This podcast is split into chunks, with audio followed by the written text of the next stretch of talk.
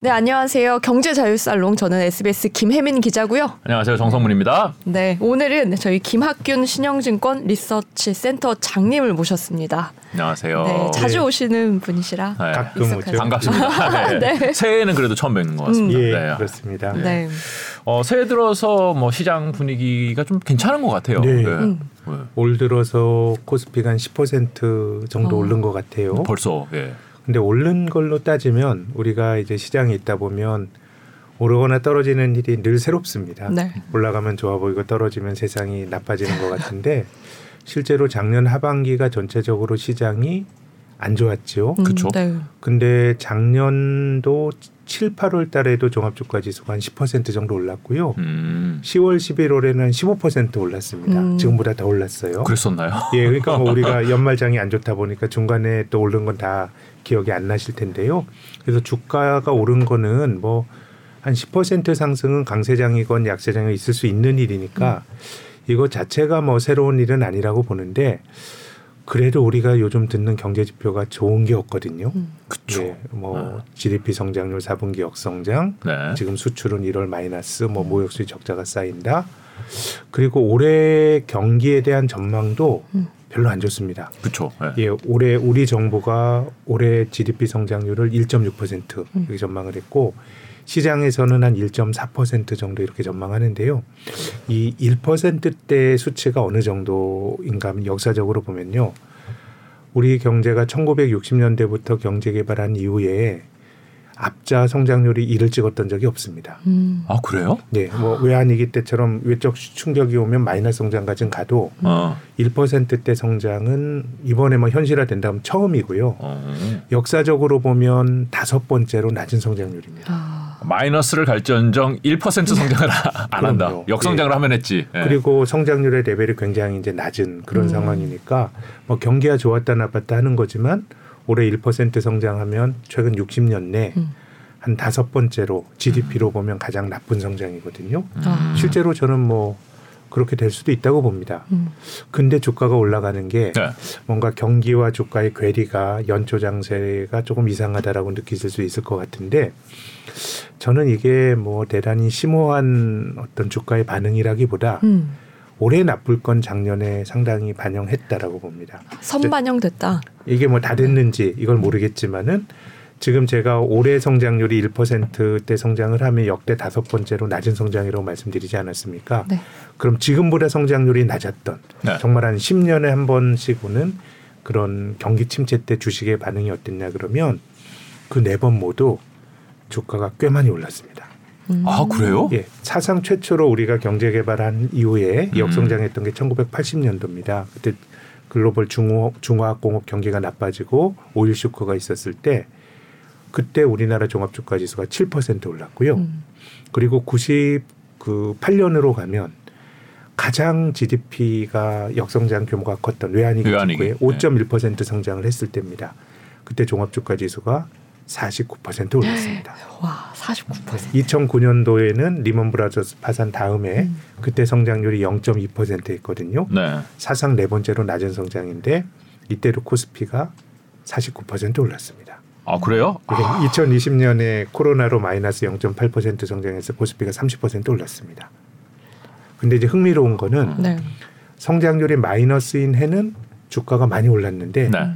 그 전에는 주가가 꽤 많이 떨어졌습니다. 네. 음. 그러니까 이건 결국 우리가 주가라고 하는 건 경기를 선행적으로 반응한 반영하는 거다 이런 얘기 많이 하는데 실제로도 그랬던 겁니다. 네. 음. 경기가 나 80년은 많이 올랐지만 79년에 주가 꽤 많이 떨어졌고 음. 97년도에는 코스피가 40% 넘게 급락을 했고요. 음. 뭐 그렇기 때문에 올해 시장은 저는 작년 상반기까지 주가가 꽤 많이 떨어질 때 사실 작년 상반기까지는 기업 실적도 뭐 나쁘지 않았고 뭐 경제 지표도 괜찮았거든요. 아니 뭐가 그렇게 나쁘다고 주가가 떨어지지 이런 감을 가질 수 있었다 그러면 올해는 좋은 게 없는데 주가가 올라가는 모습을 네. 음. 어, 볼 수도 있을 거라고 생각합니다. 네. 그래서 경기가 나쁘니까 주가가 올라간다. 이거는 인과관계가 잘못된 거고 상당히 나쁠 것까지도 주가가 작년에 투영한 것 같아요. 음. 작년에 코스피가 24.9% 떨어졌는데요.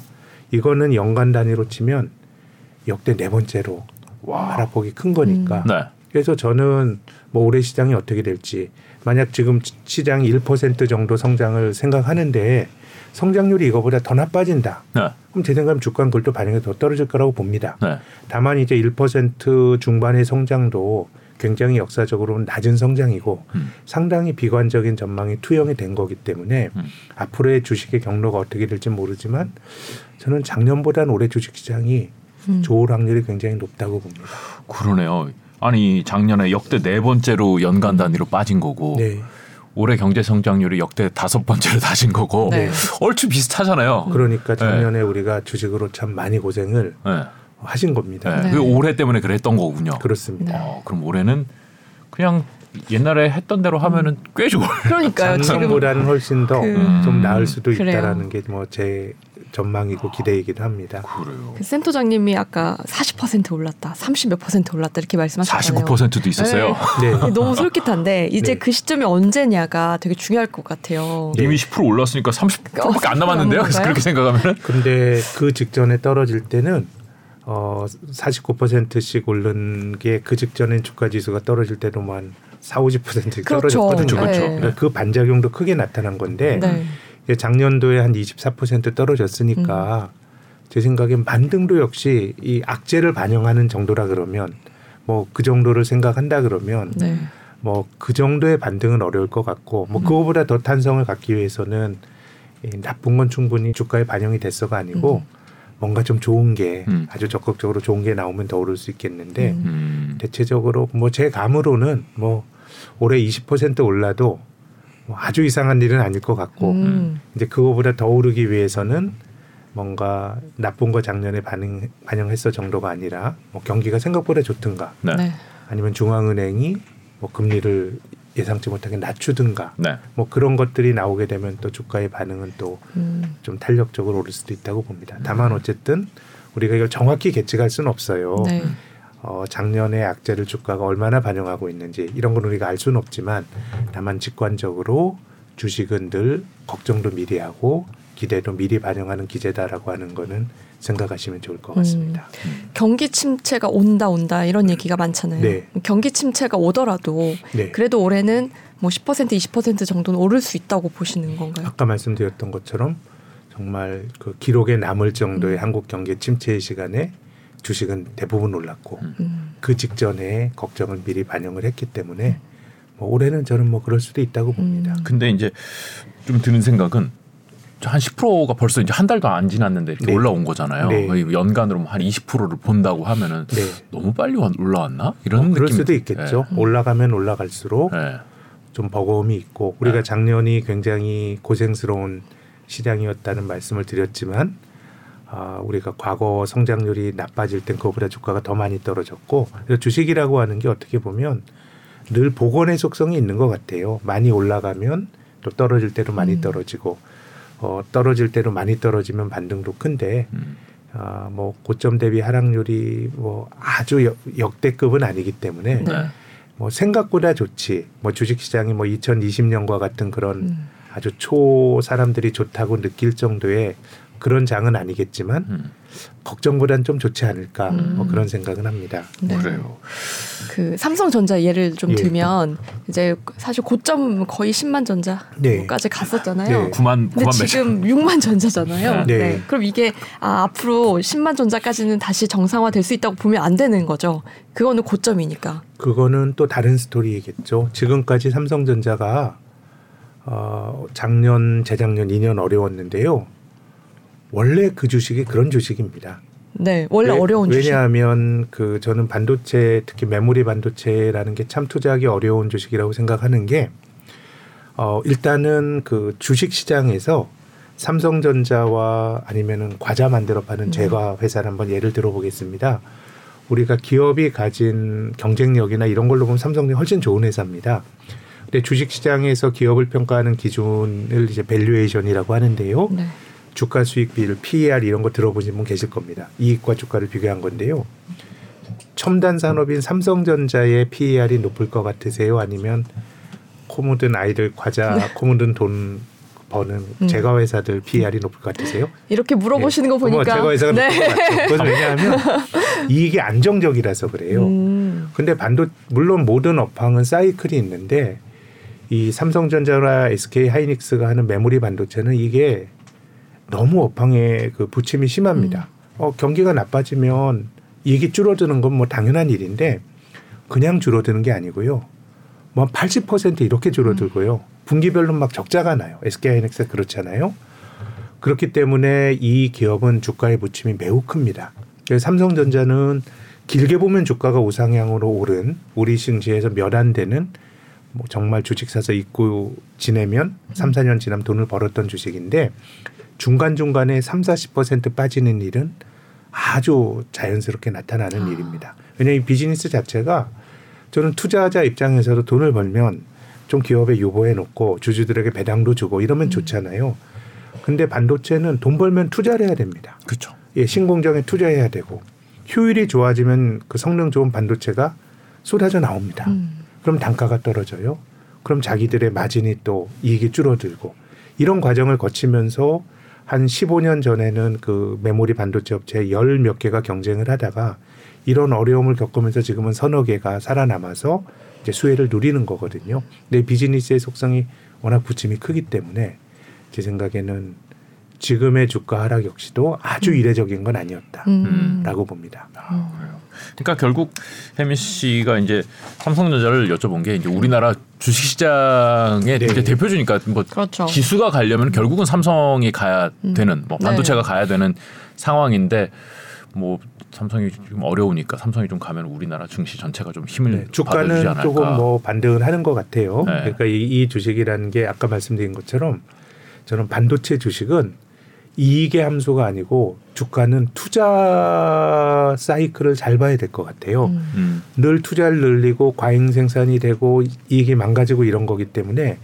기업이 투자를 늘린다 그럴 때 반도체 주식은 피크를 치는 경우가 많은데 음. 근데 기업의 투자는요 미래가 가장 아주 전망이 좋을 때 투자랍니다.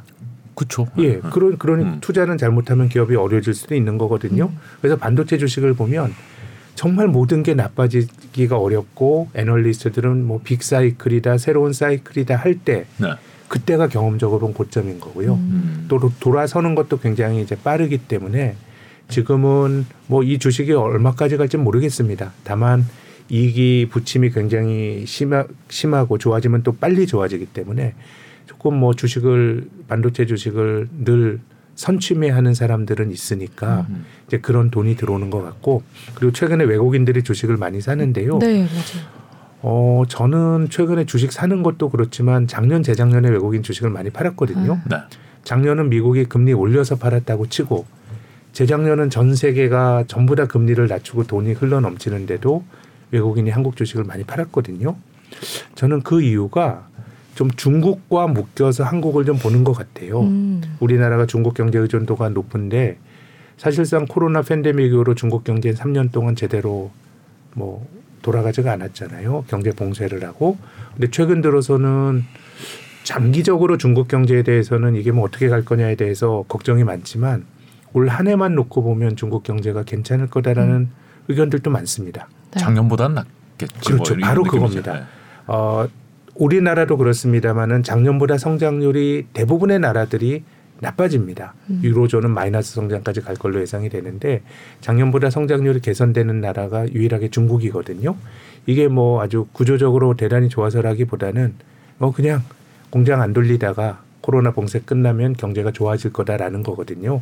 그렇기 때문에 중국을 사는 돈이 한국도 좀 같이 사는 거 아닌가. 음. 우리가 이제 passive 투자라 그래서 개별 회사 하나하나를 사는 투자의 형식이 있고 아니 묶음으로 그냥 뭐 아시아 주식을 사든가 중국이 중심이 된 신흥국 주식을 산다 그러면 뭐 중국도 사고 한국도 사는데 2020년 21년에 그 유동성 파티가 나타나는 과정에서도 외국인이 한국 주식을 팔았던 이유는 제 생각에는 중국 음. 중국이 나쁘니까 그냥 한국도 덤태기로 팔았다 그러면 지금은 중국에 대한 기대도 최근에 반도체에 대한 기대 이건 조금 이른 기대인 것 같고 논란이 있는 기대인 것 같고 중국이 작년보다 올해가 좋아질 거다라는 건 비교적 consensus인 것 같아요. 음. 그래서 외국인들이 사는 힘도 생각보다는 조금 한국이 음. 작년 재작년에 우리 fundamental보다는 외국인은 과하게 팔았다 그러면 음. 올해는 조금 외국인의 행태도 우리가 경기를 보고 갖는 직관과 좀 다를 수도 있다고 봅니다. 음, 음, 빠르게 산다. 네. 네. 그렇구나. 중국도 사고 있어요. 외국인들이 요즘에. 중국은 굉장히 폐쇄가 된 시장이라서요. 네. 어, 한국처럼 그 개방된 증시는 아니지만 최근에 중국으로도 자금이 계속 음. 들어가고 있습니다. 아 그래요. 네. 제가 코로나 이전에 투자할 때 그 사이클을 좀 보면 네. 외국인들이 들어오면 주가가 확 오르는 경우가 되게 많더라고요. 네. 그래서 이 외인들의 투자를 보고 들어가는 분들도 있었어요. 음. 예전에 그랬죠. 네. 외국인 따라하기. 근데 네. 코로나 국면에서는 어, 외국인은 줄창 팔고 음. 우리 개인 투자가 힘으로 1,400에서부터 뭐 3,300까지 올라갔으니까 이건 뭐 그때 그때 다르다라고도 말할 수도 있겠네요. 다만 올해는 저는 외국인이 중요할 거다라고 생각하는 게 이제 한국의 개인 투자가들이 지친 것 같아요. 네.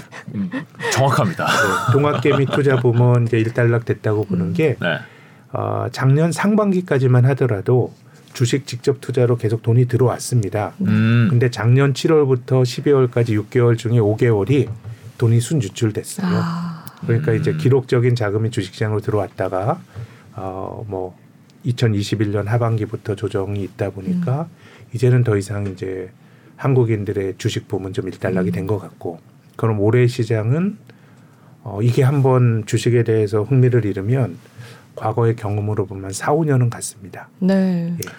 그렇게 본다 올해는 외국인 투자가들이 결국은 뭐 따지고 보면 누가 팔아야 누가 사는 거니까요. 그쵸. 외국인도 다 사고 기관도 다 사고 개인도 다 살 수는 없어요. 네. 그때 그때 중심이 되는 주된 어떤 수급의 힘을 이해하는 게 중요한데 올해는 뭐 뭐니 뭐니 해도 외국인들이 따라서 음. 주가가 움직일 가능성이 높다고 봅니다. 음. 지금 이러는 뭐 말씀하신 대로 외국인이 들어올린 느낌이 좀 있는데 네. 이 외국인이 지금처럼 이 속도로 그렇게 계속 사기는 좀 어렵지 않을까라는 생각이 들기도 하는데요. 어떻습니까? 음, 근데 뭐 이게 참 그걸 가늠하기는 힘든 것 같은데요. 네. 근데 어쨌든 미국의 금리 인상이 거의 뭐 막바지다라고 하는 음. 기대가 있죠. 음. 또 중국도 작년보다 좋아질 거다라는 또 기대가 있고요. 네. 또 반도체는 그 자체가 매우 좀 이제 스윙폭이 큰 섹터이기 때문에 음. 지금 정도에서 선취매를 할 수 있는 또 그런 기대를 좀 가질 수도 있다고 봅니다. 네. 그렇게 본다 그러면 외국인이 주식을 더 살 수도 더 있다. 살 수도 있다라고 저는 음, 봅니다. 그렇구나. 희망적입니다. 지금까지 동학개미 얘기를 했는데 이제 서학개미들 얘기도 한번 해보면 좋을 것 같아요. 음, 네. 해외 가장- 투자하시는 분들. 네네 네. 가장 많이 산 주식이 사실 테슬라거든요. 네. 테슬라로 또 손해도 많이 보셨습니다. 그런데 네. 그런데 작년 4분기 매출이 36% 증가는 네. 했어요. 네. 이걸 어떻게 봐야 될지 주식을 들고 있다면 계속 갖고 가는 게 좋을지 많은 아, 분들이 참 어려운 일인데요. 네. 아 여기는 진짜 알 수가 없는데. 저는 테슬라는 위대한 기업의 반열에 오를 수도 있다고 봅니다. 음. 어, 뭐 어. 지금 이 전기차 선도적으로 했고 이런 식의 이익을 내고 하는 거는 정말 이제 역사에 기록될 만한 네. 그런 회사라고 봅니다. 음. 근데 저는 종종 주식 투자를 하면서 우리가 좀 실수하는 거는 우리는 위대한 기업을 사는 것도 중요하지만 위대한 기업을 적당한 가격에 좋은 가격에 사야 됩니다. 그래서 우리가 주식 투자에 실패 어, 낭패를 보는 사실 위대한 기업을 사게 되면 오래 기다리면 네. 어뭐 오래 기다린 자에게 보답은 하는데 그 올해가 얼마나 길어질지는 아무도 알 수 없어요. 너무 비싸면. 그래서 우리가 저는 마이크로소프트라고 하는 회사가 정말 좋은 회사라고 봅니다. 그렇죠. 20년 전에 닷컴 버블 때도 나스닥에서 시가총액 1위였고요. 20년이 지나서 4차 산업혁명이란 개념이 얘기가 될 때도 2020년에 시가총액 1위를 했으니까 정말 그 주식 버블의 고점에서 20년 지나서 다시 재기에 성공한 매우 드문 기업인데 이 마이크로소프트도 닷컴 버블이 끝나고 주식이 한 60% 정도 이제 밀렸어요. 그때 딱 마이크로소프트의 PER이 2020년에 70배 정도 했어요. 음. 그 기업은 좋은 기업이지만 비쌌던 거죠. 음. 근데 지금 상당수의 기업들이 아마존을 비롯해서 뭐 넷플릭스 이런 기업들이 한 50% 60% 밀렸기 때문에 네. 제 생각에는 성장률도 거품은 많이 빠진 것 같은데 음. 중요한 거는 그렇게 밀린 다음에 다시 주가가 rebound 되기보다는 마이크로소프트의 경우에는 한 7년 정도 그냥 옆으로 막 기었어요. 네. 그래서 저는 지금은 어, 비싸냐 안 비싸냐에 대한 관점이 좀 저는 더 중요하다고 봐요. 음. 특히 테슬라처럼 이 이제 테슬라가 흑자가 난 게 얼마 안 되고 2020년부터 분기 네네. 흑자가 나고 연간으로는 2021년부터인가 흑자가 났을 거예요. 근데 성장주들은 흑자 나기 전에 더 많이 오릅니다. 그쵸. 음. 예. 예. 어- 어쨌든 뭐 계측하기 힘든 기대가 있을 때 그러다 보니까 이제 제도권 증권회사 같은 데서도 우리는 꿈을 가지고 분석을 해야 돼요. PDR, 네. PER이 아니라 PDR 드림이 들어간 그런 분석의 잣대가 들어가고 하는데요. 이제 테슬라의 PER이 올해 예상 실적 기준으로 40배 정도가 됩니다. 음. 비싸죠. 네. 예전에 적자가 날 땐 PER이 계산도 한 40배가 돼요. 그럼 올해 이익이 한 30% 정도 늘어날 것 같아요. 그러면 주가가 그대로 있다 그러면 한 30배가 되겠네요. 음. 근데 지금 완성차 업체들의 PER은 지금 뭐 여섯 배 막 이렇게 하거든요. 네. 경쟁도 격화가 되고 그래서 저는 테슬라는 굉장히 위대한 기업입니다만은 어 그거는 아직도 좀 비싸다는 생각이고요. 음. 이 성장주들 예를 들어 70년대 초반에 미국 증시를 풍미했던 Nifty 50라고 하는 아주 좋은 주식들, 맥도날드, IBM 이런 회사들이거든요. 정말 위대한 기업들이고 그 당시에 Nifty 50를 가르켜서 사람들은 one decision stock 그랬어요. 한 번 의사 결정을 내리면 되는 주식 사면 회사가 너무 좋으니까 배당 받으면서 죽을 때까지 안 음. 팔아도 되는 주식이었어요. 그런 주식도 PER이 50배, 60배가 되다 보니까 급락 이후에 그 직전의 고점을 회복하는 데는 10년, 15년 이렇게 아. 걸리거든요. 음. 음, 저는 그렇기 때문에 테슬라가 지난 2, 3년처럼 시장 대비 초과 수익을 내고 질주를 하는 그런 흐름은 아니지 않을까라는 음. 생각입니다. 다만 우리가 투자를 하다가 껍데기인 기업을 사게 되면 사실 주가가 떨어져도 이거는 뭐 기다릴 수 있는 이 근거도 없고 망할 수가 있죠. 망해서 제로가 되고 하는데 그래서 뭐 위대한 기업을 고르셨다라고 하는 건 제 생각에는 그 나름의 좋은 선택일 수도 있다고 보는데 우리는 주식 투자라고 하는 거는 어, 아무리 위대한 기업도 비싼 주식은 저는 좋은 음. 주식은 아니라고 봅니다. 아, 그렇게 그렇죠. 보면 미국에 있는 성장주들은 아직도 상당히 좀 비싼 기업들이 좀 많다고 보는 음. 쪽입니다. 그 위대한 기업과 위대한 주식은 조금 다르죠. 다르죠. 네. 예. 지금 이 타이밍에 위대한 주식을 찾아야 되는데 그러게요. 어, 우리는 항상 그러니까 GDP도 GDP 올라가도 야 기업 우리나라 아니 그러니까 우리나라 그 어, 성장률이 좋아 주식이 오르겠네 음. 이렇게 생각하잖아요. 네. 음, 주식도 어, 이 회사가 요즘에 장사를 잘하는 것 같은데 주가 오르겠네 이렇게 생각을 할 수가 있는데 지금 우리나라 증시 전체 지수도 그렇게 움직이는 네. 게 아닌 것 같고 개별 회사도 네. 그럴 수도 있다는 이게 이 거네요. 회사가 좋아 보이는데 음. 주가가 안 올랐다 그런 거 굉장히 좋고 네. 하는 건데 이미 주가가 많이 올랐다 그러면 음. 이 좋은 게 주가에 얼마나 정확히 반영이 되냐 이건 아무도 알 수가 없지만 네. 상당히 그런 기대가 반영돼 있을 수 있다고 의심해 보는 게 저는 옳다고 봅니다. 음. 센터장님이 올해 처음 저희가 모셨는데 네. 작년 연말에 반성문을 쓰셨더라고요. 반성문이라니. 아, 네. 네. 네. 어, 뭐 참신합니다. 저만 쓴 건 아니고요. 네. 어, 진영증권 리서치 센터에서 어, 네이 보고서를 보여주시네요. 쓰는 네. 애널리스트들 네. 음. 반성문 명 쓰라고 센터장님이 시켜서 쓴 거 아니에요? 밑에 그 연구원들은 어, 맞습니까? 예, 아, 제가 그- 시키신 거잖아요. 해보려고, 예, 했는데 네. 근데 저는 이게 반성문은 확실히 맞고요. 네. 다만 음. 이제 작년에 주가가 많이 떨어져서 네. 우리가 제대로 예측을 못해서 미안합니다. 음. 뭐 이런 의미도 있지만 네. 네. 저는 투자라는 게 그렇다고 봐요. 이게 뭐랄까요? 야구 선수의 타율? 음. 네. 그러니까 우리 투자해서 그다 이길 수 없어요. 그렇죠. 그렇죠. 특히 주식에서 가장 돈을 많이 번 어, 네. 우리가 누구나 인정 워렌 버핏이라는 사람도 네. 재산을 엄청나게 많이 벌었는데 음. 그 사람의 그 이름 부의 한 70% 정도는 네. 10개 종목이라는 거예요. 뭐 코카콜라, 음. 애플, 뭐 아멕스 이런 거예요. 그럼 워렌 버핏이 쪽집게라서 10개만 골랐겠나? 네. 그건 아니에요. 어. 많은 실수가 있겠죠. 그 스스로도 그런 얘기를 해요. 아, 나는 이게 내가 항공주 사는 건 이상한 병에 걸린 것 같아. 네. 항공주가 좋아 보여서 사면 이게 항공주가 꾸준히 돈을 버는 기업도 아니고 음. 장기적으로 cash flow가 나오는 기업도 아닌데 내가 항공주 사서 번번이 몰리면서 막 반성하는 얘기도 하거든요. 네. 그래서 뭐 저희들이 워렌 버핏과 같은 그런 레전드 아니죠. 저희는 뭐 그런 사람들 아니지만 투자에는 늘 실수가 내재가 되어 있다고 생각해요. 음. 그래서 저는 이, 그 야구 선수로 일가리로 했던 양준혁이라는 사람이 네. 막 안 맞을 때는 비디오를 본다는 거 아니에요? 네. 잘 맞을 때로 보고 내가 잘못했을 때 뭘 틀렸는가도 보고 음. 그래서 이것이 작년에 어려운 시장에서 우리가 투자자들을 위모하기 위한 반성문의 성격도 어느 정도는 있지만 그거보다는 우리가 늘상 하는 게 실수인데 음. 음. 우리가 실수에 대해서 더 진지하게 대해야 된다고 저는 보는 쪽이에요. 그래서 같은 실수를 반복하지 않고 음. 그렇기 때문에 뭐 작년에 주가가 떨어졌기 때문에 뭐 반성문 올해 만약에 저는 작년보다 주식 주가가 오를 가능성이 전 높다고 생각하는데요. 앞서 말씀드린 것처럼 주가가 결과적으로 올랐다고 하더라도 우리들의 실수가 있을 거예요. 네. 그렇기 때문에 저희들은 같은 실수를 되풀이하지 음. 말고 투자하는 사람들은 분석하는 애널리스트뿐만 아니라 실수에 대해서 조금 진지해야 된다고 생각합니다. 음. 맞아요.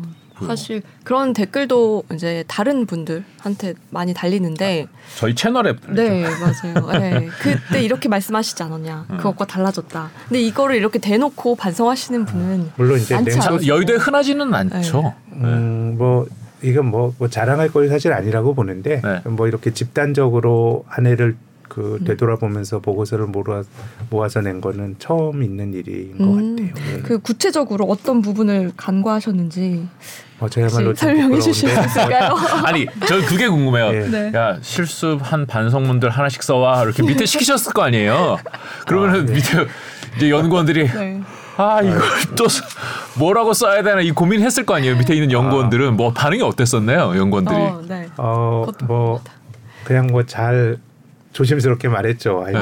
써와 그럼 안 써와요. 아 그래요?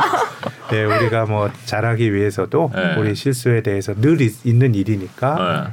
어, 여기에 대해서 한번 제대로 복귀를 해보는 게 중요하다라고 했고요. 네. 그래서 우리가 사전적으로도 좀그 녹화 시작하기 얘기, 얘기 나눴습니다마는 어, 좀 반성문이라고는 약간 말랑말랑한 형태로 쓰다 음. 보니까 네. 네. 되게 글들도 좀 좋았던 것 같아요. 어, 아, 맞아요. 뭐 아그그 내용도 표현 표현들이 아니 네. 그 연구원들이 표현들이 제가 파도가 지나간 자리가 전과 같을 수는 없었다. 이 예, 표현이 코로나 이- 예. 그렇죠. 딱 있는데 아 그렇지 우리가 맞아요. 코로나 이전에 음. 하고 파도가 코로나라는 파도가 친 다음에 시장 자체가 아예 바뀌고 있는데 그렇죠. 금리가 네. 이렇게 변했고 네. 옛날에 보던 시각으로 시장을 보면서 뭔가를 놓쳤을 수 있는데 이런 생각이 확 들더라고요. 네. 표현들이 되게 좋았어요. 근데 뭐 이렇게 어, 우호적으로 해석해 주셔서 그렇고요. 네. 또뭐 냉소적인 평가도 많았어요. 아예 음. 너희들 분석이나 잘하지 무슨 뒷북이냐 이런 것도 있고 네. 또 어떤 기자분은 면제부를 받기 위한 뭐 이런 거다라고 하는데 뭐 애널리스트가 전망 잘못하는 게 죄 짓는 건 아니잖아요. 그렇죠. 누가 또 죄를 음. 사해 주는 것도 아니고 네. 다만 이제 어 저는 그랬으면 좋겠어요. 애널리스트가 뭐 워렌 버핏과 같은 저희와 음. 비교도 안 되는 사람도 늘 실수를 말하고 그건 네. 자기가 실수 다시 안 하겠다는 다짐이기도 하거든요. 네. 그래서 뭐 애널 저희는 불완전한 사람이고 그래서 그쵸. 저희의 좀 그 행함에 대해서 음. 네. 조금 진지하게 리뷰를 하는 거는 계속 뭐 해보고 음. 싶은데요. 네. 음. 뭐저 개인적으로는 작년에 뭐 금리 인상을 이렇게 뭐 강하게 할 줄 몰랐다는 게 음. 뭐 명확한 실수였던 것 같아요. 음. 네. 우크라이나 전쟁 났을 때도 한번 의견을 바꿀 기회가 있었고 했는데 음. 뭐 그것이 어, 결정적인 실수였고 제 친한 지인은 네. 아, 뭐 실수는 할 수 있는데 틀려도 너무 틀렸다 이런 와, 이런 평가도 지인분이. 그렇게 말씀하셨어요? 아, 예, 예, 예. 네, 아. 가까우신 분인가 예, 보네요. 예. 네. 그렇게 냉정하게 말씀하신 거예요. 근데 아. 이게 사실 이렇게 네. 반성문을 쓰는 게 네. 비단 우리나라 애널리스트뿐만은 아니라고 외국에서는 종종 아니 워런. 버핏도 네. 그 자기가 아 내가 이걸 잘못 이렇게 잘못 네. 봤다 이런 얘기들을 이런 자주 했던 것 같아요. 아니더라도요. 네. 뭐 이제 뭐 실수에 대해서는 좀 진솔하게 얘기를 하는 게 워렌 버핏과 찰리 몽거 같은 사람은 음. 그런 얘기들 하고요. 음. 또 요즘 뭐 최근에 아주 뭐 추앙이라고는 그렇지만 명망이 있는 투자인 레이 달리오 같은 사람도 네.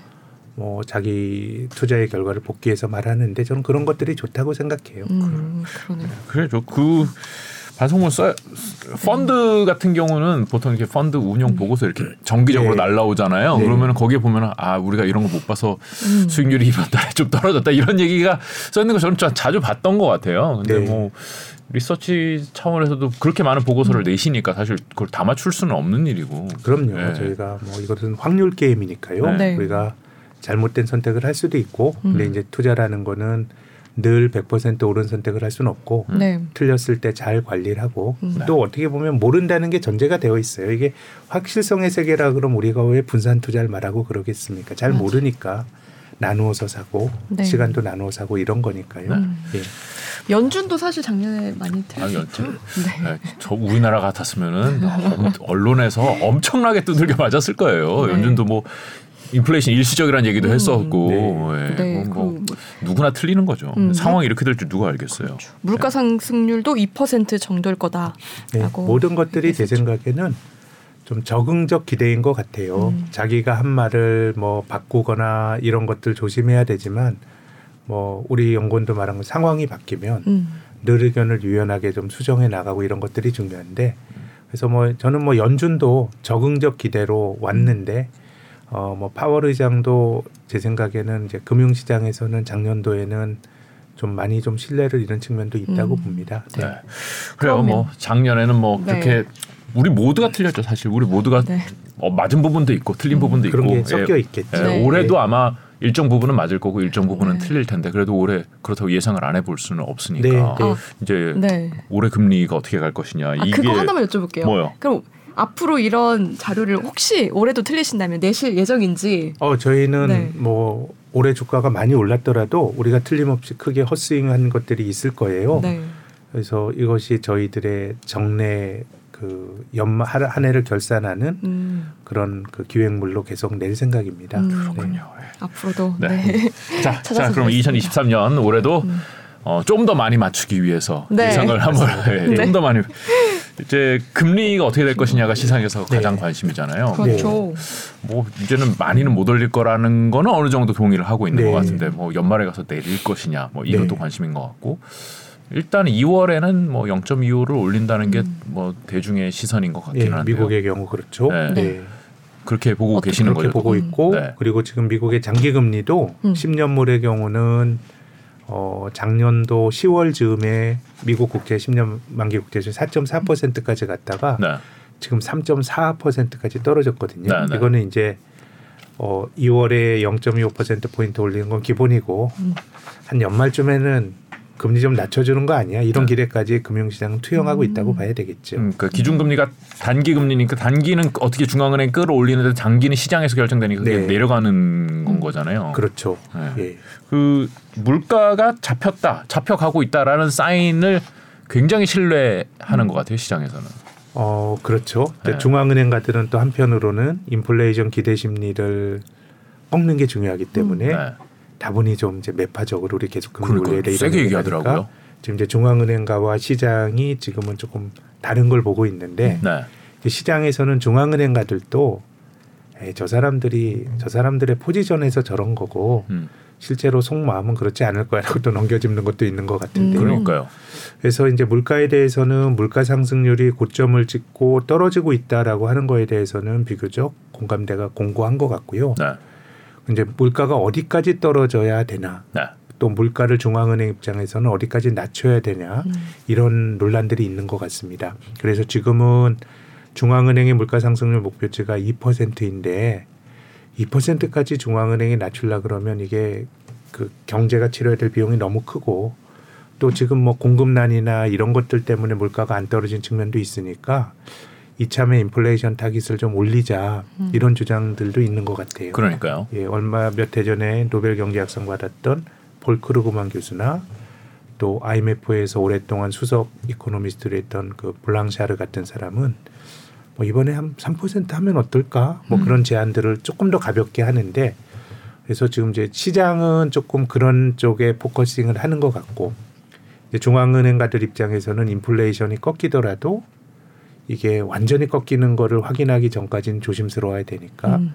뭔가 좀 매파적인 발언을 내놓는데 작년 말 올해 초까지는 중앙은행가들의 매파적 경고가 시장에서는 잘 안 먹히는 것 같아요. 음. 오히려 뭐 주가 올라가고 이런 것도 중앙은행가들은 잘 바라지 않을 수도 있어요. 네. 이런 것들이 다 어떻게 보면 포괄적으로 보면 자산 가격 올라가는 게 물가를 잡는 데는 부정적인 영향을 주는 거니까요. 네. 네. 그럼 그거를 고- 움직일 수도 있다고 보시나요? 어떤 그 목표 타겟 2%를 어 저는 뭐 그것을 명시적으로 말하진 않더라도 네. 그렇게 될 수 있다라고 보는 것이 음. 작년과 같은 그런 그 뭐 물가 상승률이 8, 9%까지 갔던 인플레이션은 음. 이건 뭐 해악이 너무 크죠. 그렇죠. 경제 생활이 계획이 안 되는 거예요. 근데 적당한 인플레이션이 과연 나쁜 거냐? 지금 글로벌하게 많은 나라들이 부채가 많거든요. 음. 그럼 부채 문제를 저는 한국도 부채 문제를 해결할 수 있는 방법이 전 거의 없다고 생각하는데 음. 일단 금리가 너무 높으면 안 되겠죠. 그렇죠. 예, 금리는 최대한 성장률보다 혹은 인플레이션보다 낮은 금리를 유지하고 어느 정도의 인플레이션이 유지가 되면 인플레이션은 부채 문제를 어느 정도 해결하는 또 방책이기도 해요. 음. 부채는 돈으로 갚아야 되지 않습니까? 네. 근데 돈으로 인플레이션은 돈의 가치를 떨어뜨리는 거니까 네. 실제로도 2차 대전 직후에 미국 정부의 GDP 대비 국가 부채가 한 120% 정도까지 갔던 적이 있습니다. 음. 지금 정도까지 전쟁 뒤로 부채가 높아졌는데요. 1950, 60년대 미국도 뭐 그렇게 어느 정도 인플레이션을 용인하면서 부채 문제를 해결을 했거든요. 음. 그래서 어, 전 세계에서 부채 문제로 가장 고생하는 나라가 일본인데 일본이 얼마 전까지만 하더라도 인플레이션을 만들려고 그렇게 노력을 했거든요. 음. 그래서 저는 지금의 부채 문제를 해결하는 데 있어서도 꼭 물가를 떨어뜨리는 게 답이냐 이건 음. 아니라고 봅니다. 음. 아 그러네요. 그 목표 물가를 2%로 했을 때는 부채가 그렇게 심각하지 않은 상황이니까 뭐 아무 문제 없는데 그리고 또 2%라고 네. 하는 게 물론 이제 제가 말씀은 다분히 이제 시장 중심적인 시각이다라고 이제 비판하실 수도 있어요. 그렇지만은 네. 2% 물가 상승률이 뭐 심오한 논리적 추론의 결과가 아니에요. 음. 미국 미국의 연방 준비 제도도 물가 상승 목표가 2%고요. 네. 우리나라도 얼마 전까지 2.5에서 3.5다 2가 됐거든요. 네. 그럼 생각해 보시면 한국과 미국은 잠재 성장률도 다르고 모든 게 많이 다른 나라예요. 네. 근데 미국도 2%, 한국도 2%란 게 그럼 2%에 무슨 심오한 그런 그 결론이겠어요. 음. 다분히 관습적이고 네. 저는 그런 면도 있다고 봅니다. 무슨 이렇게 경제학 논문 같은 데서 검증을 해서 이렇게 2.5보다는 2가 맞는 것 같아라고 이런, 이런 식은 뭐 아니에요. 그런 걸 할 수 있는 뭐 근거는 있겠지만 아까 네. 말씀드린 것처럼 그러면 한국과 왜, 왜 미국이 같이 2%여야 되는지는 잘 음. 설명이 안 되거든요. 네. 음. 그렇기 때문에 전 이참에 한번 진지하게 좀 논의를 해볼 필요는 있는데 음. 근데 아무튼 이 논의 과정에서도 중앙은행이 쉽게 인플레이션 타깃을 높이자 뭐 한국 같은 데는 뭐 어렵고요. 네. 기본적으로 이 우리나라의 인플레이션은 미국으로부터 전이가 되는 측면도 있어요. 네. 저는 뭐 우리나라가 뭐 금리를 올려야 된다 이런 얘기를 하지만 한국은행이 미국처럼 금리를 안 올리더라도 네. 뭐 자산 시장의 불안이나 환율이나 이런 걸 통해서 뭔가 한국으로 물가 그, 그 한국으로 전이가 되는 효과가 분명히 있거든요. 네. 그래서 이제 뭐 이거는 미국에서 논의가 돼야 되는데 어 저는 뭐 미국에서 올 하반기 정도가 되면 연준 입장에서도 음. 러프하게 계산을 해보면 지금의 물, 미국의 물가 상승률이 한 4%대까지는 쉽게 떨어질 것 같은데 네. 유가가 80달러 이렇게 하고 그러면 4% 밑으로는 또 쉬이 안 떨어질 것 같아요. 음. 그러면 그럼 이 시점에서 중앙은행 어떻게 해야 될 거냐 네. 이런 것들은 제 생각 올해 중반 이후로 좀 중요한 논쟁거리가 될 수 있다고 봅니다. 음. 음. 그리스펀 수수께끼라는 네. 단어가 있대요. 예. 기준금리의 인상폭만큼 시장 금리가 오르지 않거나 오히려. 떨어지는 현상. 네. 이게 사실 우리나라에서 좀 보이는데 음. 그렇죠? 네. 조금은 제 생각에는 다 그렇죠 전 세계가 지금. 네. 지금에 나타나는 건 아까 말씀드린 것처럼 중앙은행가들보다 시장이 앞장서서 음. 뭐 나쁘게 말하면 뭐 금리가 사실 떨어지는 게 자산 시장엔 대체적으로 좋잖아요. 네. 뭐 채권 들고 있는 사람은 채권 가격이 올라서 좋은 거고요. 또 뭐 주식이라든가 부동산 하는 사람도 금리가 또 연동이 되니까 탐욕일 수 있는데 그래서 최근에 나타나는 중앙은행가들의 의도와는 무관하게 금리가 빨리 떨어짐으로써 통화 정책이 무력화되는 게 있는데 지금은 시장의 기대가 앞서가기 때문에 그런 일들이 이제 발생하고요. 근데 그린스펀의 수수께끼라는 거는 2005년 즈음에 그때도 미국이 금리를 1에서 5.25까지 올리는데 음. 네. 시장 금리는 안 올라가는 거예요. 이제 그때 그린스펀의 수수께끼 이제 중국 때문이다 이런 얘기를 했었어요. 네. 중국 사람들이 너무 저축을 많이 한다. 중국 사람들이 저축을 많이 하고 무역 수지로 벌어들인 그거를 음. 쓰지 않고 저축을 하고 그 돈이 미국 채권 시장에서 국채를 사니까 중앙은행이 금리를 올려도 중국인들이 미국 채권을 사면서 금리가 안 올라간다. 뭐 이런 주장이었거든요. 네. 근데 지금은 뭐 중국 사람들이 미국 국채를 많이 사는 건 아니지만 지금은 어쨌든 시장의 기대와 음. 또 중앙은행가들의 생각이 좀그 어, 약간 미스매치가 있는 것 같고 우리나라에서도 개인들이 음. 채권 투자 많이 하더라고요. 또 요즘에. 다르게 네. 생각하면 이게 뭐 좋게 말하면 중앙은행가들이 시장과 소통해야 된다 이렇게 말할 수도 있지만 한편으로는 중앙은행가들의 좀 명이 좀 안 선다 이렇게 아, 있을 안것 선다. 같고. 예. 그렇죠. 뭐 말하면 먹혀야 되는 시장에서 겁내해야 또 되는데 이 말해도 겁을 안 내니까. 바뀌었다고 볼 수도 네. 있어요. 왜냐하면 중앙은행가들의 의중을 시장이 쫓아가야 되는데 네. 중앙은행가들에게 시장을 이렇게 뭐 시장과 소통하라고 하는 건 좀 뭔가 전후 관계가 바뀌었을 수도 있는데 음. 아무튼 뭐 크게 보면 어떤 시장의 힘이 세진 건 맞는 것 같고 네. 지금은 좀 조금 앞장서 달리는 것 같기는 해요. 음. 그래서 저는 오히려 2월 FOMC 이후에 연준이 아주 파격적으로 이제 금리 인상 끝날 거야라는 정도의 아주 확실한 단정적인 말을 하지 않으면 네. 오히려 다음 주 FOMC 이후로 주식이나 자산 시장이 좀 되돌림이 있을 수도 있다고 봐요. 어, 너무 빨리 반영해서 굉장히 많이 그렇군요. 많이 반영한 것 네. 같습니다. 저는 궁금한 게 음. 이제 목표, 물가 목표치를 우리가 다 2%로 생각하고 있는 와중에 음. 이제 뭐 3%로 올릴까 하는 논의가 음. 지금은 이제 시장에서만 좀 하고 네. 있지만은 중앙은행 차원에서도 그런 논의가 있을 수 있잖아요. 영국은 네. 영란은행에서는 그런 그 타겟 금리를 올리는 게 음. 작년 9월 10월부터도 좀 논의가 되고 있다는 외신을 보기도 했습니다. 음. 그런 게 이제 만약에 그러면은 중앙은행에서 논의가 된다라고 네, 공식화되고 뭐 이제 뭐 그 중에서도 의견이 다 다르겠죠. 네. 그렇게 되면 그게 시장에 어떻게 영향을 미칠까요? 그럼 와 진짜 이제 올라가는 진짜 올라가는구나 그러고선 좋아할까요 시장에서는? 근데 네. 그게 코로나 직후에는 네. 금리가 거의 뭐 제로까지 가는 일종의 이제 몰핀 효과였었거든요. 네. 네. 근데 지금은 금리가 그렇게 떨어질까요? 제 생각에 금리가 시장 금리가 많이 떨어지려면 중앙은행들의 논의도 논의지만 네. 뭔가 많이 나빠져야 될 것 같아요. 아. 어떤 샥이 오면 그 결과로 금리가 떨어지니까 네.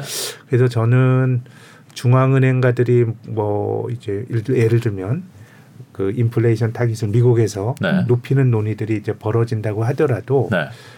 금리가 그렇다고 해서 뭐 제로에 수렴하거나 이러긴 좀 힘들 것 같거든요. 네, 네, 그렇기 때문에 부드럽게 음. 부드럽게 금리 하락을 주가가 반영해서 가긴 좀 힘들 것 같고 음. 그 중간에 뭐가 좀 있어야 될 것 같아요. 심각한 음. 위기나 음. 생각보다 더 나쁜 경기 침체, 네. 음. 또 생각지도 않았던 어떤 금융회사의 교란 음. 그런 게 있어야 금리가 level down이 많이 될 것 같고요. 음. 그래서 저는 뭐 금융시장이 금리가 올라가는 게 일단락 됐다라는 기대를 갖고 플레이하는 거는 맞을 것 같고 네. 근데 여기서 금리가 더 많이 떨어질 거다. 이미 중앙은행이 정하는 금리보다 시장 금리는 앞장서서 많이 떨어졌거든요. 그렇게 본다 그러면 금리도 올해 중반 어느 때쯤에는 굉장히 강한 하방 경직성을 좀 보여주지 음. 않을까라는 생각입니다. 아, 네. 결국은 금리가 내려가야지 시장이 반기는데 그 논의 인플레이션 타겟 자체가 좀 올라간다고 해서 금리가 쉽게 움직이지는 저는 그럴 거라고 봅니다. 않을 거라고 네. 보시는군요. 음. 그럼 미국은 경기 침체 상황이 앞으로 올 건지가 궁금한데 골- 골드만삭스에서는 네. 미국은 경기 침체 없이 연착륙할 것이다라고 예. 말을 했어요. 센터장님 그러니까요. 보시기엔 네. 지금 4분기 어, 이, 이, 이, 이게 지금 오늘이 어, 목요일이죠. 네. 목요일 오, 오늘 밤에 발표가 되는데 올해 4분기 미국 GDP 성장률이 한, 한 3.2%뭐 3% 내외 할 것 같아요. 그러니까 고용이 워낙 뜨겁고 하기 그렇죠. 때문에 네. 근데 저는 경착륙은 아니더라도 지금 고용을 빼고는 미국도 지표들이 굉장히 많이 나빠지고 있어요. 기업 실적도 그렇고 음. 또 고용도 지금 뭐 tech 기업 중심으로 감원을 계속하고 있어서 네. 그래서 hard landing이 될지 경착륙이 될지 연착륙이 될지 모르겠지만 지금 최소한 연착륙의 범주를 넘어서는 정도의 경기 하락은 있을 거라고 봅니다. 음. 지금 이제 시장에서는 내년도 미국의 GDP 성장률을 0.4% 이렇게 보고 있거든요. 네. 거의 제로에 근접하는 수준의 그러네요. 상당히 큰 경기 하강이 있을 거라고 음. 보는데 음. 이제까지 뭐 이렇게 합당하다고 봅니다. 네. 음. 오차를 생각하면 마이너스 날 수도 있다는 거잖아요. 0.4% 정도. 뭐 그럴 수도 있죠. 예. 근데 이제 지금 미국 고용이 정말 금리 이렇게 올렸는데도 네.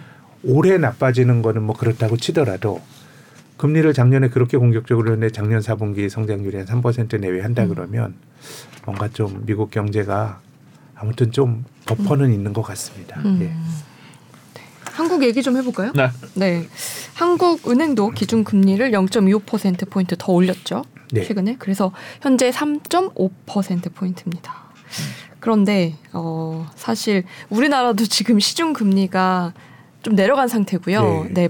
3년 만기 국고채 오늘 보니까 3.2 네. 뭐 후반대 네. 이 정도 되더라고요. 네. 네. 보금자리론 아시나요? 보금자리론 예, 뉴스에 요즘 어, 많이 오늘 나왔죠. 속보로 뜨는데 네. 보금자리론 기- 금리가 시중 금리보다도 높아서 네.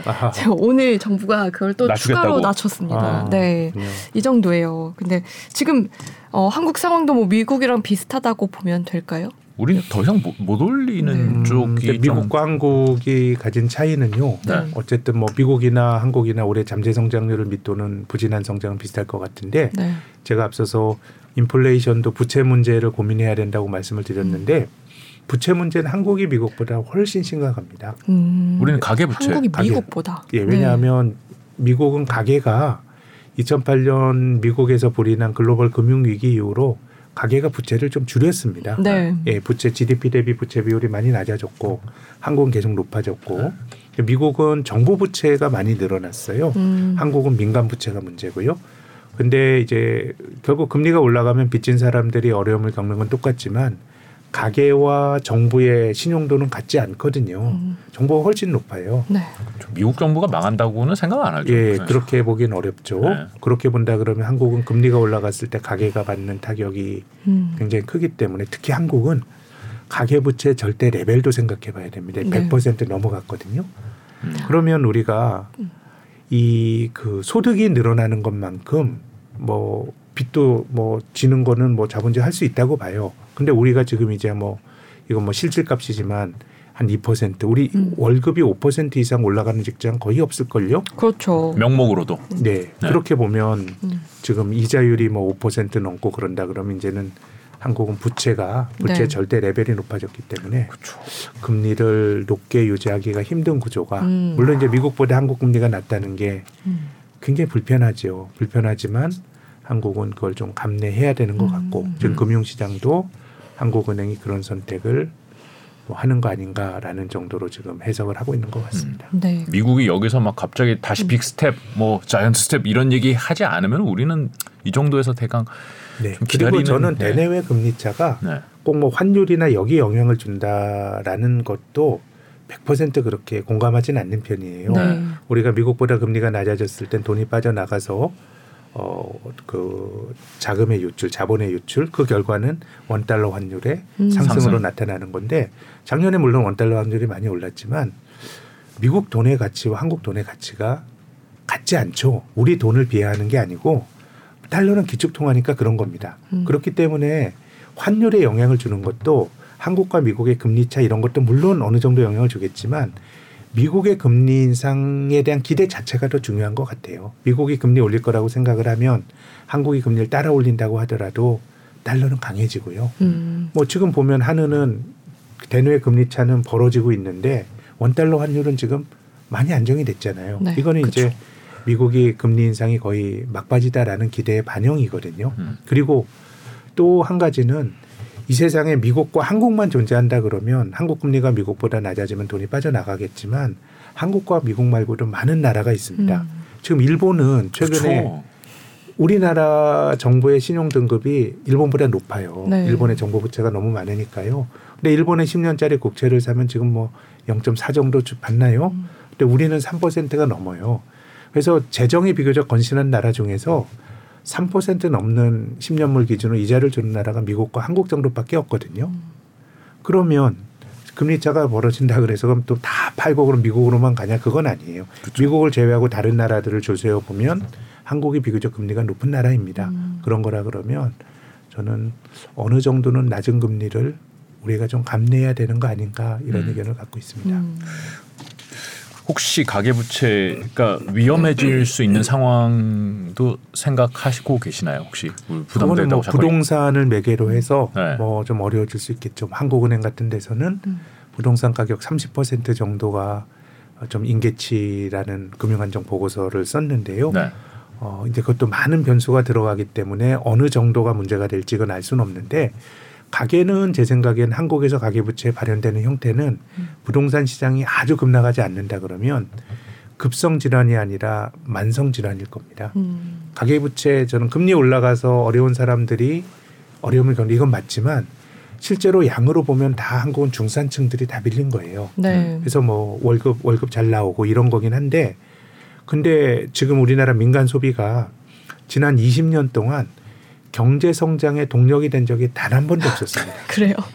예, 그럼 부채가 많아지니까 네. 네. 이제 원리금은 꼬박꼬박 갚지만 쓸 돈이 없는 겁니다. 음. 다 부동산에 묶여 있고 음. 부동산에 가서 집값 올라간 기분은 좋지만 그게 실질적으로 저는 한국에서 자산 효과가 발생하기 어렵다고 보는 쪽인데요. 음. 어. 왜냐하면 집 한 번 팔면 세금 너무 많이 떼고요. 주거는 조금 주거 환경이 좋은 데서 나쁜 데로 옮겨가는 건 되게 힘든 일이에요. 그럼 그것이 미국이 자산 효과가 발생했던 거는 집 사면서 대출을 많이 받고 금리가 바뀌면 이걸 리파이낸싱을 해서요. 음. 낮은 금리로 돌리고 그걸 가지고 또 쓰고 하는 건데 한국은 본질적으로 돈이 부동산에 묶여 있는 상황이거든요. 네. 부채가 너무 많고 그런 거라 그러면 한국은 소비는 계속 정체가 되는 지난 음. 20년이 그런 것처럼 음. 그런 상황일 것 같고 뭐 그렇게 그 근근히 가는 거 아닌가라는 음. 음. 생각입니다. 만성 질환이다. 네. 그 말이 그 말이 딱 와닿네요. 그러니까 급, 급하게 지금 부동산이 음. 급격하게 위축되는 거 아닌가라는 불안함을 가지고 계신 분들도 많은데 실제로 부동산 가격 많이 떨어지고 네. 있어서 근데 그게 금융 쪽으로 와서 급성 질환을 일으킬 것 같지는 않다. 그건 더 많이 떨어져야 되는 거죠. 지금보다 음. 더 많이 떨어지면 뭐 그게 전이가 되겠지만. 네. 네. 그 요즘에 현금을 좀 보유하고 있으면서 아 바닥이 언제일까, 언제 들어가야 될까 이런 거 고민하는 분들이 계시거든요. 아, 그렇죠. 네. 이분들에게 혹시 조언을 해주신다면 뭐 현금을 보유하고 음. 계시면 그래도 좀 다행이죠. 네. 네. 분인데 네. 바닥은 알 수가 없어요. 음. 우리가 꼭지를 몰랐던 것처럼. 네. 근데 전체적으로 보면 지금 정도 주식이 가격이라 그러면 뭐 작년보다는 안전한 것 같고 음. 뭐2,500 정도 된다 그럼 제 느낌으로는 PER이나 뭐 이런 valuation인 거 보면 그냥 뭐 적당한 가격인 것 같고 지금 떨어지게 되면 좀 기회인 것 같은데 네. 근데 이런 말씀은 좀 드리고 싶어요. 지난 최근에 좀 주가가 올라가긴 했는데 우리 주가가 2007년도에 처음 2천 갔거든요. 네. 그럼 지금 16년 가까이 되는데 지금 2,400이잖아요. 그렇죠. 아, 그러네요. 그래서 한국은 그래도 비교적 주식이 어느 정도는 우상향으로 가는 시장이에요. 네. 일본 같은 경우는 장기간 떨어지는 시장이었거든요. 왜냐하면 일본은 굉장히 버블 때 80년대 말에 일본 도쿄 증시의 PER이 70배까지 갔었어요. 되게 비싼 시장이니까 좀 미국의 성장주도 비슷하다고 보면 너무 비싼 주식은 경향적으로 꽤 많이 떨어질 수 있는데 한국은 늘 디스카운트 된 시장이거든요. 네. 그래서 한국은 떨어지면 복원력은 있는데 아. 음. 우리가 직관적으로 느끼는 것처럼 뭐 성장이 둔화가 되고 하면서 고점이 잘 안 높아지는 시장이에요. 네. 그래서 오래 들고 있으면 20년 지났는데 뭐 배당을 더하면 수익률이 좀 높아지겠지만 연율화로 2%도 주식이 못 오른 거예요. 코스피 그렇죠. 기준으로 보면. 음. 그럼 한국 주식은 나쁠 때 안 사면 기회가 없는 시장인 아. 것 같아요. 근데 우리 마음은 주가가 올라가면 일단 조급한 마음이 들잖아요. 네. 그래서 저는 이걸 뭐 탐욕이라고 말하고 싶진 않아요. 다 욕심이 있죠. 그걸 왜 그렇죠. 탐욕이에요? 음. 그렇지만 저는 그것이 약간의 조급함과 시기심, 음. 어, 시기심 맞나? 남이 돌보는 거에 대한 상대적 박탈감. 그래서 늘 주- 주식시장으로의 자금 유입을 설명하는 가장 중요한 팩터는 주가예요. 음. 올라가면 돈이 많이 들어오고요. 그쵸, 그쵸. 지금처럼 떨어지면은 돈이 안 들어와요. 음.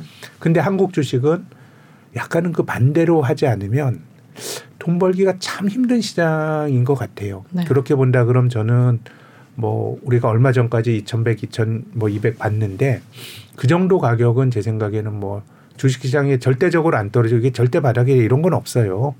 어 뭐 더 떨어질 수도 있죠. 2천이 깨질 수도 있고. 예, 그렇지만 그 정도 가격은 상당히 떨어지도록 복원력이 빠른 가격인 것 같고 네. 그래서 뭐 작년 하반기에 봤던 수준이라 그러면 정말 주식이 너무 많은 분들 음. 주식이 많고 돈도 많다. 음. 그럼 전뭐 그냥 아예 그런 분들은 저희 방송 안 보세요. 있겠어요.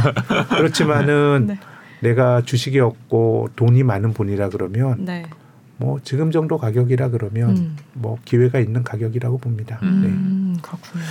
특별히 올해 그래도 전체 주식 시장으로 봤을 네. 때는 뭐 그래도 완만하게 상승할 가능성이 음. 높다고 말씀을 하셨는데 그래도 그 중에 좀 아웃퍼폼할 수 있는 섹터라든지 이런 게 있다고 보시나요? 저는 반도체도 그런 범주가 아닐까 하는 반도체. 생각을 갖고 있고요. 네.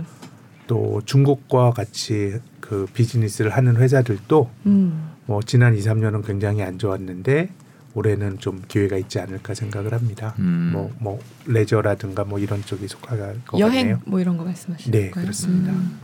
그 이제 tech주 이게 뭐 우리 음. 좀 PER 같은 거 높았던 그런 주식들은 올해는 좋지 않을 가능성이 높다고 생각하시나요? 걔네들은 음, 아무래도 그러니까, PER이 높으니까. 예, 그뭐 제조업 아니고 우리가 네. 뭐이 뭐 테슬라도 그런 범주고요. 네. 우리가 그 소위 뭐 뭐라고 해야죠? 플랫폼 기업들, 네. 네. 플랫폼 big tech 기업 이런 쪽은 조금 저는 여전히. 좀 비싸다고 음. 봅니다. 예. 뭐 예를 들어 네이버, 카카오 이런 주식 굳이 뭐 그렇게 집어서 네. 그두 회사는 또 약간 성격이 어, 달라요? 하나는 뭐 아주 비싸고 하나는 좀 덜 비싸고 이런 차이는 좀 있는 것 어, 같습니다. 예. 네. 어딘지 알겠지만 말은 안 네, 하겠습니다. 네, 그건 네. 저희가 저희가 여기까지만. 어, 올해 그래요. 작년보다는 좀 덜 힘든 시장이 될 거라고 그리고 음. 그래도 희망을 가져볼 수 있는 시장이 될 거라고 말씀을 해주시는 것 같은데 네. 올해 연말쯤 보게 될 이제 센터장님의 반성문에는 아 내가 이렇게 많이 맞췄는데 요거 요거를 놓쳤네 뭐 이 정도로 그렇죠. 예. 네. 아, 요거 좀 이거 수익률에는 별 중요하지 않은데 하, 이런 것도 있었어 뭐 이 정도 예. 설마 그럴까 싶어요. 그런 반성문을 어, 보게 되지 않을까 기대를 해봅니다. 네. 네, 어, 응원드리겠습니다. 올해 뭐 몇 차례 더 나오면은 네. 월스트리트는 제가 발언한 걸 가지고 한번 해보는 것도 재밌겠어요. 어, 네, 예. 예. 좋을 것. 같아요. 어, 네. 근데 지난번에 나왔는데 이렇게 했는데 이렇게 됐다. 그렇죠. 예, 네. 그런 거를 이제 다음번에 한번 모시고 들어보겠습니다. 오늘 네. 말씀 여기까지 듣겠습니다. 고맙습니다. 예, 감사합니다. 감사합니다.